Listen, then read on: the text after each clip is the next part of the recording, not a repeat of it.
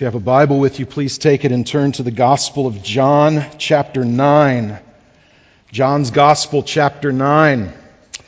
After our summer of preaching through uh, various prayers and prayer requests of the Apostle Paul, we are now back to our series through the Gospel of John, and we're picking up here in the first seven verses of chapter 9 that I want to read for you this morning. And if you're able, I would ask you to please stand as I read this portion of God's holy and inspired and unerring word. This is the word of God. So let's give it our full attention. John chapter 9, beginning in verse 1. As he passed by, he saw a man blind from birth. And his disciples asked him, Rabbi, who sinned, this man or his parents, that he was born blind? Jesus answered, It is not that this man sinned or his parents, but that the works of God might be displayed in him. We must work the works of him who sent me while it is day. Night is coming when no one can work. As long as I am in the world, I am the light of the world. Having said these things, he spit on the ground and made mud with the saliva. Then he anointed the man's eyes with the mud and said to him, Go wash in the pool of Siloam, which means sent. So he went and washed and came back seeing. This is God's word. Let's pray. Now, God, we ask that you would give us ears to hear your word proclaimed, hearts to receive it with joy and God, we pray that by your Spirit you would do your good work in us through your word. Pray this through Christ our Lord. Amen. You may have a seat. Well, if you uh, remember where we were before our three month hiatus from John's Gospel, chapters 7 and 8 record uh, Jesus at and around the temple during the Feast of Tabernacles. And while there, Jesus made some rather profound statements about his person and his work. In fact, so clear were they, connecting himself directly to God as God in the flesh. I mean, so, so clear were his statements to the religious leaders that conflict ensued. And the fact that all of this is happening during that week long festival of tabernacles, one of the most significant weeks in the Jewish calendar, this is of particular significance. Because at the center of those ceremonies, if you remember, were the use of, uh, of water and light or, or fire as the chief kind of central liturgical elements of the people's ceremonies during that week that Feast of Tabernacles. And Jesus draws heavily both on water and light to tell the people who he is and why he's come. Remember even what he said of himself that he is the water of life, that he is the light of the world. And he will say that again later here in chapter 9. And to those religious authorities who were so actively opposing him claiming their connection to Abraham, their descent from Abraham, that they shared the faith of Abraham, that they were the true heirs of Abraham. Do you remember what Jesus said? Before Abraham was, I am. Of course, they knew what he was saying, and so their opposition to him at that point turned very clearly directly towards a plot to have him killed. Now, you may recall that the first half of John's gospel is oftentimes referred to as the book of signs. John records particular miracles that he specifically calls signs, and they serve as signs pointing to the deity of Christ, the authority of Christ as the Son of God. The healing of this blind man is the sixth of the seven signs in John's gospel. And those signs are accompanied with seven I am statements. Statements whereby Jesus is directly aligning himself and relating himself to the God of Abraham, Isaac, and Jacob. And those signs, those I am statements are gathered up to portray Jesus in this light that he is God in the flesh, come for the salvation of his people. The first sign was Jesus turning water into wine, and then the healing of the royal official's son after that. Those happen in chapters 2 through 4 while Jesus was in Canaan. And so oftentimes scholars will refer to those signs as the, the Cana cycle. And then after that, chapters 5 through 10, we have what is oftentimes called the festival cycle. And we have signs such as the healing of the paralytic, the feeding of the 5,000, Jesus walking on water, then healing this man born blind. And then finally, in chapter 11, as we're going to see later, the raising of Lazarus from the dead. Now, here, beginning in chapter 9, I'm convinced that what John describes happens immediately after the concluding ceremony of the Feast of Tabernacles. Feast of Tabernacles was in many ways a dramatic enactment, an illustration for the people of God about the contrast between the kingdom of God and the realm of darkness. As those great torches and elevated fire pots that went throughout the city and especially surrounding the temple would light up those, those limestone walls, particularly at night, so that the light reflected off the temple would, would cut like a knife through those dark Judean nights. And the temple could be seen from miles around. And now, as the feast concludes and those torches are put out and those blazing pots of fire begin to burn to nothing, Jesus makes his exit from the temple. And don't let the significance of this miss you. The illuminating fires having given way now to nothing but smoldering dark smoke, they now fade away as the light of the world makes his way out of the temple courts. And in the moment that follows, Jesus encounters a man who has never known the light. See there in verse 1 as he, that is Jesus, as he passed by. And oftentimes, again, we have to remember that as Jesus is portrayed as just happening by something or someone, it is not happenstance. It is not mistake. It is not a random feature of a purposeless universe, but rather a part of deliberate design. For, for, for what more significant sign for Jesus to work at this point? What, what, what more opportune moment at the end of the, the Feast of Tabernacles as those lights are doused and as the light of the world removes himself? What is the first thing he does? He encounters a blind man. As he passed by, he saw a man blind from birth. Now, blindness in the first century was far more common than it is today. The ways that we are able in our modern technology and modern treatments to treat various infections, cataracts, etc., make meeting a blind person far more rare than it would have been had you lived in the first century, where because of the lack of analgesics and, and various ways to treat infections, because that was not there, because there was no way to treat uh, certain injuries or cataracts, blindness was more common. And so, as Jesus encounters this man, he encounters not just a blind man, though, a man who, by way of injury or infection, had become blind, but a man who was blind from birth. He had never seen. He'd never seen the, the colors. He'd never seen the light. He'd never seen the bright green of the cedar trees. He'd never seen the deep blue water of the Sea of Galilee. He'd never seen the brilliant colors of a desert landscape. He'd never seen the smile of a father. He'd never looked into the tender eyes of a mother. And because of all of this, he could not make his living at a trade. Instead, like almost every other blind person at that day and in that, in that region, he was doomed to the vocation of a beggar. But adding to his misery was the fact that in this time, blindness had been associated in moral categories. It had been understood as a moral problem as much as a physiological problem. One commentator observes, quote, blindness was thought to be the darkness of the heart emanating from the eyes of sightless people. Can you imagine bearing that weight?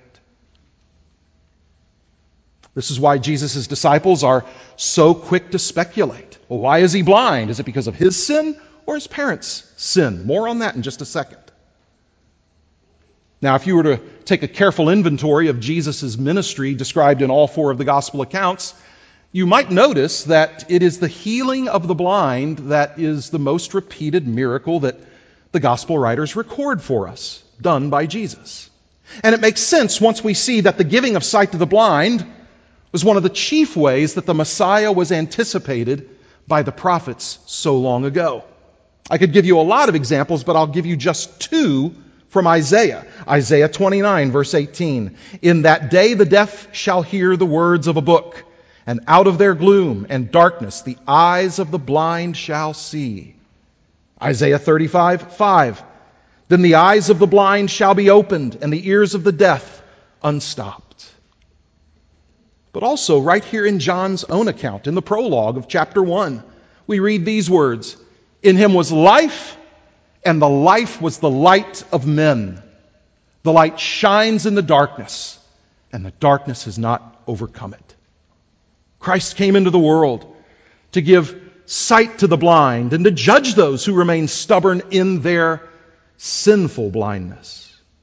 At the end of this very chapter, as we'll see, Lord willing, next week, as Jesus responds to his accusers, he says this For judgment I came into the world, that those who do not see may see, and those who see may become blind.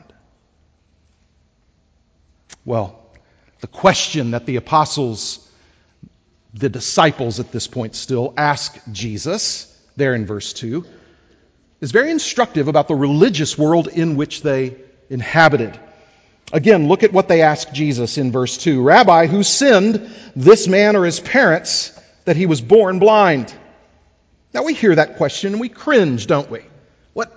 Gosh, can you imagine asking a question like that? And most of us can't. Most of us wouldn't. Hopefully, none of us would. And yet, and yet, don't we sometimes have the same sort of perspective on things? Something good happens to a bad person and we wonder why. The psalmist did. Something bad happens to a decent person and we wonder why that happened.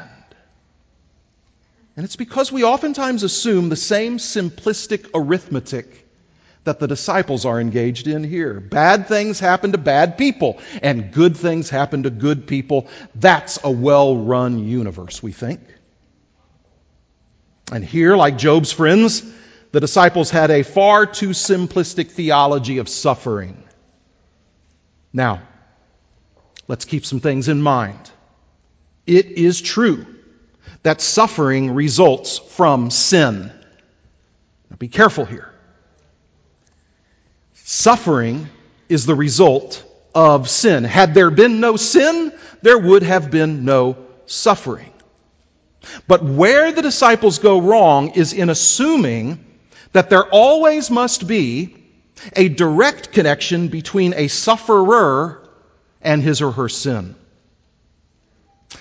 Uh, by this time, the Jewish religion had adopted a rather mechanistic view of the universe, wherein good people received their good things and bad people received their bad things. Now, the tricky thing about this is that there's a kernel of truth to that, isn't there? In general, we can say if you make healthy choices, you'll probably have some good results. If you make wise choices, you'll probably have some good results. If bad choices, sinful choices, foolish choices, bad things will happen. All of that is true. The Bible, in fact, gives us what we oftentimes refer to as the law of the harvest. God is not mocked. Whatever a man sows, that shall he also reap. All of that is true. But they had over applied it in ways that did not fit every circumstance. So, so, for instance, in order to accommodate this misguided system of belief, what arose within Judaism of that day was a rabbinic tradition in which it was believed that suffering from birth, so if you have a baby that is born suffering, like this child born blind, then it was due to sins committed by the child in utero. So if they were born blind, or if they were born crippled, or if they were born with some sort of a, a life threatening uh, issue, the question was well, it's because the parents sin, or was, or was it due to, to a particular sin committed by the child while in the womb? And here Jesus takes a wrecking ball to that sort of quid pro quo system of rewards and punishments, which essentially is the fruit, fruit of a transactional relationship with God. I do these good things, God gives me this back. Now again, the tricky part is the kernel of truth that, w- that is within that. There are ways that God does bless obedience. There are ways that disobedience is cursed, but not always in the ways that we would think and not always immediately. Not always in such a way that we can draw a direct line from a particular action to a particular punishment. Sometimes we can, sometimes we cannot. It doesn't work that way. God doesn't run the universe that way. That's a deistic way to see things. That what God has done with the universe is much like a clock. He has wound it up to operate in a very, very simple, direct, mechanistic way, and then he stepped back and let it run. But that's called deism. It's practical atheism. And we reject that.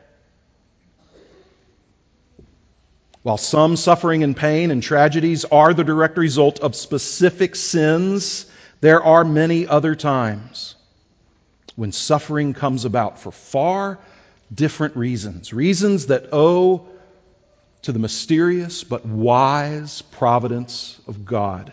And that is exactly what's happening here. Do you see how Jesus answers them in verse 3? Because what Jesus is about to do is he's about to say, This man is not blind as a direct result of any sin he committed in utero or, or, any sin that his parents committed. But what you are looking at when you see this blind man, ultimately what you're looking at is you are seeing God at work. God is on the move. Verse 3 It was not that this man sinned or his parents, but that the works of God might be displayed in him.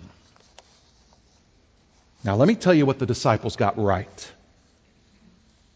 What they got right is that they are trying, however poorly, but nevertheless trying to discern a spiritual con- uh, dimension to this man's condition. And I'm telling you that that's something they got right. Something that is almost entirely neglected in our own day. In fact, many well meaning people in the church would tell you that it is downright cruel to search for a spiritual dimension in the midst of pain and suffering. And we would be very quick to say, well, this man is blind, and we would explain it wholly on physiological grounds, which is not entirely wrong, but if that's the entire explanation, then it does come up short. Now, listen, can all of this be overdone? Yes. Is it overdone? Yes. Do people go astray in trying too hard to connect the spiritual with everything that happens? Yes. The fact is, there is not a demon behind every germ. And there's not a specific sin behind every loss. If someone tries to cast out the flu demon from you, then you need to exit that conversation. Or if they try to break the, the, the, the generational curse of lust, you need to exit that conversation. Those are bad ways to apply this principle. But too often, our problem is that in our modern enlightened arrogance, biblically justified spiritual connections to physical problems are typically dismissed entirely. Remember how in 1 Corinthians chapter 11, Paul is taking the Corinthian church out to the woodshed over their misuse and real, really profaning of the Lord's Supper. They had brought all of their sin, all of their divisions, all of their arrogance and lusts and carnal desires, fleshly desires, they brought all of that and poured it and dumped it all over the Lord's table, so to speak. And you remember what Paul says? The reason why some of you are sick and why some of you have even died is because of the way you're treating the Lord's table. Paul was not afraid to make that connection there. Now, is that permission for you to walk into a hospital room and say, the reason you're here is because of blah, blah, blah? If you do that, we're going to find out. And there'll be a meeting with you. Um, so don't do that in the hospital room, please. But we dare not We dare not fail to ever ask the question about the spiritual dimension, the God dimension of what it is that I suffer. What it, you know, the reason behind my loss, the reason behind my, my pain. But look again at the language that Jesus uses here in verse 3. And we come to this little humble clause. It's just a two word clause, but it is of massive significance. In fact, I think the whole of what Jesus is saying here hangs on this little two word clause. In the Greek, it's alla hina. In the English, it's but that. Or but so that. For the grammar geeks, this is called an adversative. Not this, but that. It's not that he sinned or his parents sinned. Alla hina, but that, in order that the works of God might be displayed in him.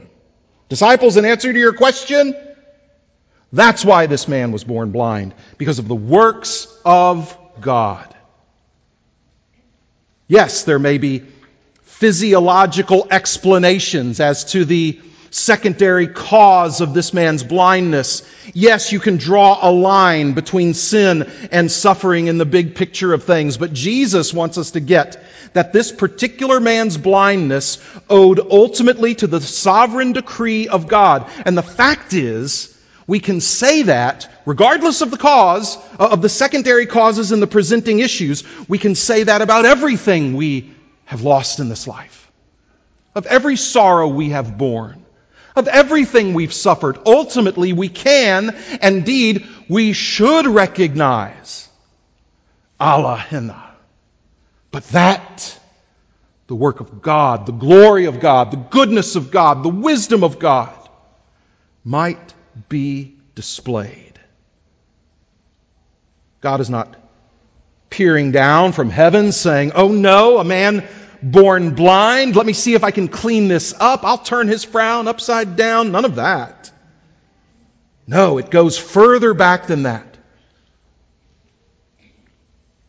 And to the invisible past, invisible to us, of God's sovereign disposal of all things from before the foundations of the world.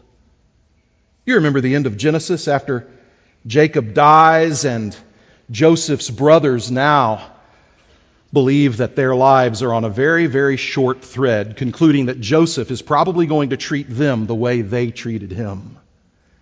And do you remember what he said to them in order to calm their fears? What you meant for evil, what you did, what you designed, what you chose, what you purposed for evil, God meant for good. God meant, not not God turned it, God shaped it, not merely God used it, but He meant it. That is the language of purpose. That's the language of design. God meant it. The man Jesus healed may, may never have considered God's part to play. In fact, in the immediate moments after his healing, he didn't. He, in fact, he didn't even know who Jesus was. When he is first questioned and interrogated by the religious authorities, as we're going to see next week, he doesn't even know who did this to him. And yet, by the time we get to the end of the chapter, and the man is confronted again by Jesus, and he's forced to deal with the radical thing that just happened to his life, his body, he comes out believing. Now, you may be thinking, well, that's a wonderful thing for the blind man. And I can see how God's power was displayed in him because of that miracle. I am so happy for the blind man. Jesus healed him. But I've believed in Jesus for years. Where's my healing? Where's my restoration? Where's my joy? Where's my miracle? We've said this before, but it bears repeating that miracles, by definition, are not ordinary. They're rather rare. They aren't common. God doesn't always heal. In fact, in his ministry, Jesus did not always heal. He healed many, many people In fact, John even tells us near the end of his gospel that Jesus did so many things that, that all the books in the world couldn't record it all. Jesus healed many. He healed many in order to show and establish his authority as the Messiah who was to come. God's kingdom had now just broken into the world, so it was right and good and appropriate for there to be a rush of miracles that came in with the entry of the Son of God. And yet, nevertheless, even Jesus did not heal everybody he encountered. But in the end, it's not the miracle that matters the most. What matters the most, what matters the most about this man was not the restoration of his eyes. What matters the most about this man's story is his salvation that he was transferred from spiritual darkness to spiritual light. What matters most is what we learn about him at the end of this chapter. And you know what? Let's talk about miracles. If you can consider yourself, for good reason, the recipient of an ongoing, day by day miracle. Because you need look no further than the fact that you once were blind, but now you see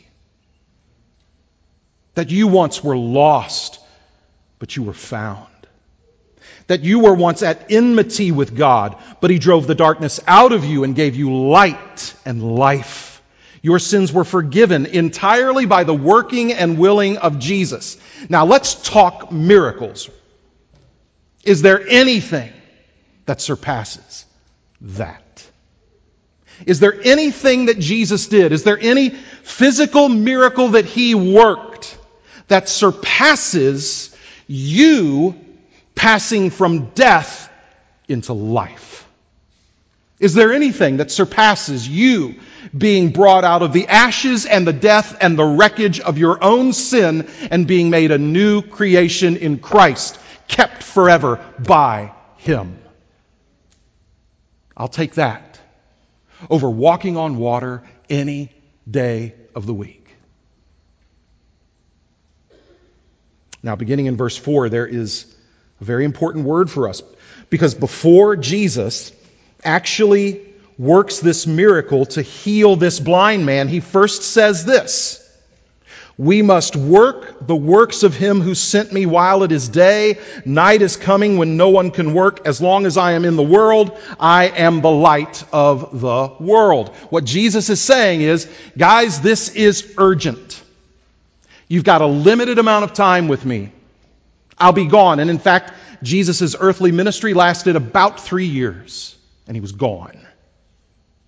Now, there's a good reason he was gone. He went to ascend and to take his rightful place at the right hand of majesty, and he did that for our good. Because of that, he sent a comforter, a counselor, the Holy Spirit, who is just like him.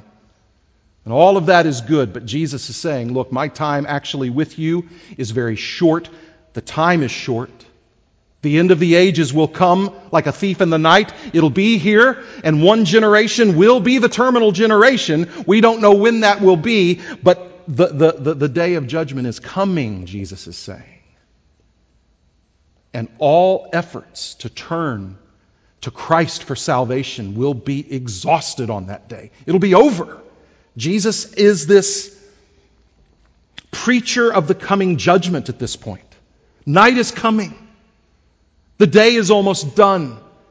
He's calling forth urgency out of his disciples. And because he's calling for urgency out of his disciples, he's doing the same thing with us today. We are 2,000 years further down the road of God's patience. How much more urgent is it for us to keep giving public witness to Christ? Work while it is still day while there is still time. Now, I think the significance of this happening right before Jesus performed the miracle of giving this man sight is to say, what I'm about to do in healing this man's sight is just a sign that means something far more important.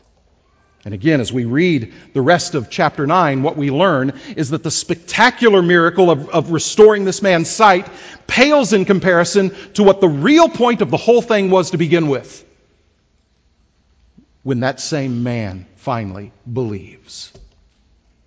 Jesus is saying, before I heal this man's sight, I want you to hear me. The clock of God's providence is ticking. The time is brief. Work. And do you see how he involves his disciples, his followers, in his work? Do you see his, his wording there in verse 4? We must work the works of him who sent me. There's something wonderful about that. Jesus is not saying, You guys sit in the corner, I'll do my thing. saying, We. He is connecting his followers, beginning with those 12 disciples and coming right down to this very room right now. He's connecting his followers to his work. And we must do the works of him who sent the Christ to us. When we love our Lord, when we love our neighbor, when we seek to make Christ known, all those ways we seek to love our neighbor and to make the witness of the gospel clear, we are working those works. The result, prayerfully, pleadingly, being that more and more people will say just exactly what this man says at the end of this chapter I believe. And then we see there, verse 6, Jesus goes about now to illustrate graphically what he's talking about. Having said these things, he spit on the ground and made mud with the saliva. Then he anointed the man's eyes. He put that mud on his eyes and said to him, Go wash in the pool of Siloam, which means sent. So he went and washed and came back seeing. Seems awfully strange, doesn't it? If I did that, you would rightly react negatively. But at the time, I don't think it was meant to be taken as anything that unusual. Remember, this is before the days of modern medicine and medical plasters, as they may have been called, were very common in Jesus' day. And in a way, they still are to a certain extent. They just look a lot cleaner now but it's the application of something with medicinal purposes or medicinal properties to a place of injury or infection. It was done all the time in that day, even as it's done in our day. Now, it's likely that if you go to the doctor with a wound, it's likely they won't apply spit and dirt. I doubt they will, but they will apply something that has medicinal properties. And it was thought in Jesus' day, and might I say it was thought with good reason because it actually does, that saliva possesses certain medicinal purpose, uh, properties. And it does. So, what Jesus does by this action, making a, a medical plaster and applying it to the place of injury or infection, is actually not unusual. To me, what's unusual is that this man has faith to receive it. He doesn't know who Jesus is. But we're seeing the inklings of faith given to him just starting to burst through the ground. Because what does he do? This man who he doesn't know puts mud in his eyes and tells him to go wash it off in the pool of Siloam, to which he must be led there, guided there, helped there. And he does it. By that time, you'd think that he'd probably had his fill with everybody's advice, but here he does it. And Jesus takes these ordinary things, mud and spit, and he uses these ordinary, humble things, this stuff of earth, to accomplish something quite extraordinary. And isn't that just like Jesus? Bread and wine ordinary, but for his gracious work within it. And, and in fact, to make things even more unusual there, Jesus takes something that would seem to make the man's blindness worse. I mean, he's taking blind eyes and covering them over with heavy mud. But I love what Ryle observes. J.C. Ryle writes this God brings water in the desert not from the soft earth, but from the flinty rock. He heals the sting of the serpent, not by the serpent's, not by the serpent, but by the serpent's brass, the, the, the serpent of brass.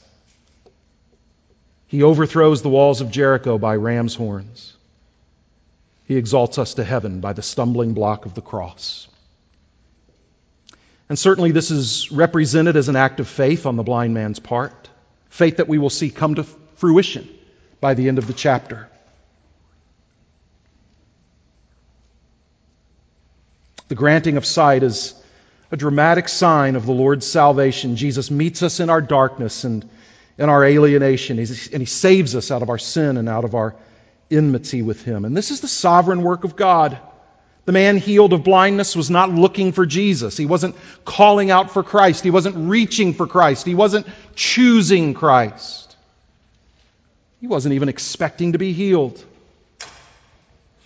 Rather, what happened is that God met the man in his hopelessness, and he granted him far more than he would have dared to hope. And this he has done for each of us who were blind, but now we see. I don't, I don't want to leave today without just a little bit more reflection about the issue of suffering and the purposes of God. No, per, no person in this room is qualified to tell you precisely why you have suffered in the ways that you've suffered. Perhaps it's because God is perfecting His grace in your weakness. That's a good thing, isn't it? Maybe it's been to make you a living testimony of what the psalmist writes that though the earth gives way, and the mountains fall into the heart of the sea, there is a river whose streams make glad the city of God. And your life is to be a placard of that refreshing salvation of God in the midst of calamity. That could be. Maybe God has planned that through your pain and your sorrow, you will be a blessing to others. We've seen that happen, haven't we? And that's good. And maybe through what you've suffered, you actually know more of Christ than you would have otherwise. Maybe you treasure God and His gifts more than you would have had you not been caused to steward the pain that He's granted you. In 2017, Joni Eareckson Tada wrote a, a really wonderful piece entitled Reflections on the 50th Anniversary of My Diving Accident and it's well worth reading. I would encourage you to read it. Here's just one paragraph. The core of God's plan is to rescue me from sin and self and to keep rescuing me. The Apostle Paul calls it the gospel by which you are being saved if you hold fast to the word I preached to you. I'm in constant need of saving. My displaced hip and scoliosis are sheepdogs that constantly snap at my heels, driving me down the road to Calvary, where I die to the sins that Jesus died for. Sure, I have a long way to go before I am who God destined me to be in glory.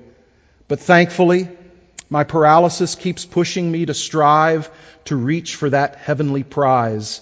The process is difficult but affliction isn't a killjoy.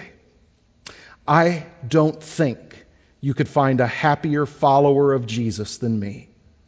The more my paralysis helps me get disentangled from sin, the more joy bubbles up from within.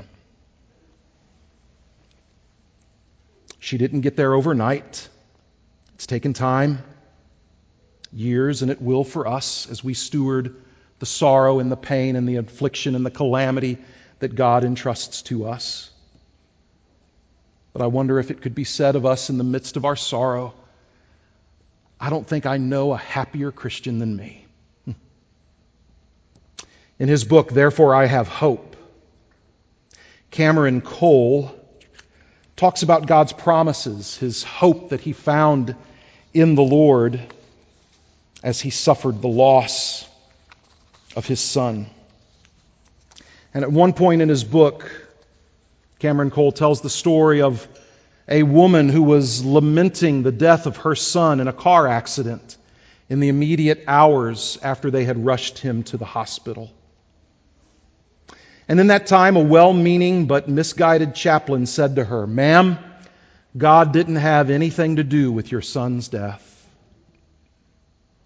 To which the weeping woman said, Don't you take away the only hope I have.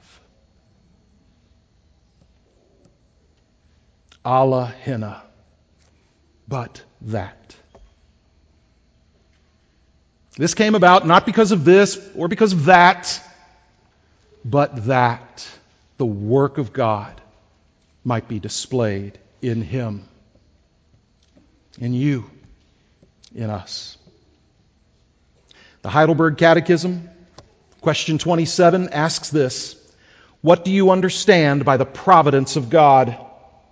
And here's the answer God's providence is his almighty and ever present power, by which he upholds as with his hand heaven and earth and all creatures, and so rules over them that leaf and blade, rain and drought, health and sickness, food and drink, prosperity and poverty, all things, in fact, come to us not by chance, but by his fatherly hand.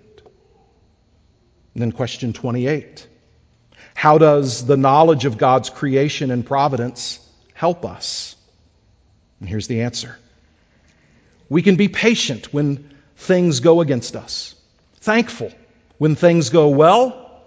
And for the future, we can have good confidence in our faithful God and Father that nothing in creation will separate us from His love. For all creatures are so completely in God's hand that without His will, they can neither move nor be moved. Amen. Brothers and sisters, your pain is not random. Your suffering is not meaningless your trial, your loss, your calamity did not, go, did not come by reason of happenstance. alla hina, but that. None of it has taken place apart from the watchful eye and compassionate providence of your Redeemer. And the Savior who redeemed your soul from sin and death and judgment will one day redeem your pain and sorrow and calamity. That everything that you have suffered, every cry of despair that has lifted up out of your guts, every moment of desolation, all of it will be redeemed just as surely as He has redeemed your life. Beloved, if God has saved your life from sin and death, don't you know, don't you believe that He will redeem your sorrows also? What is your only comfort in life and death? That I am not my own, but belong body and soul in life and death to my faithful Savior Jesus Christ. He has fully paid for all my sins with his precious blood and has set me free from the tyranny of the devil. He also watches over me in such a way that not a hair can fall from my head without the will of my Father in heaven. In fact, all things must work together for my salvation. Thanks be to God. Let's pray.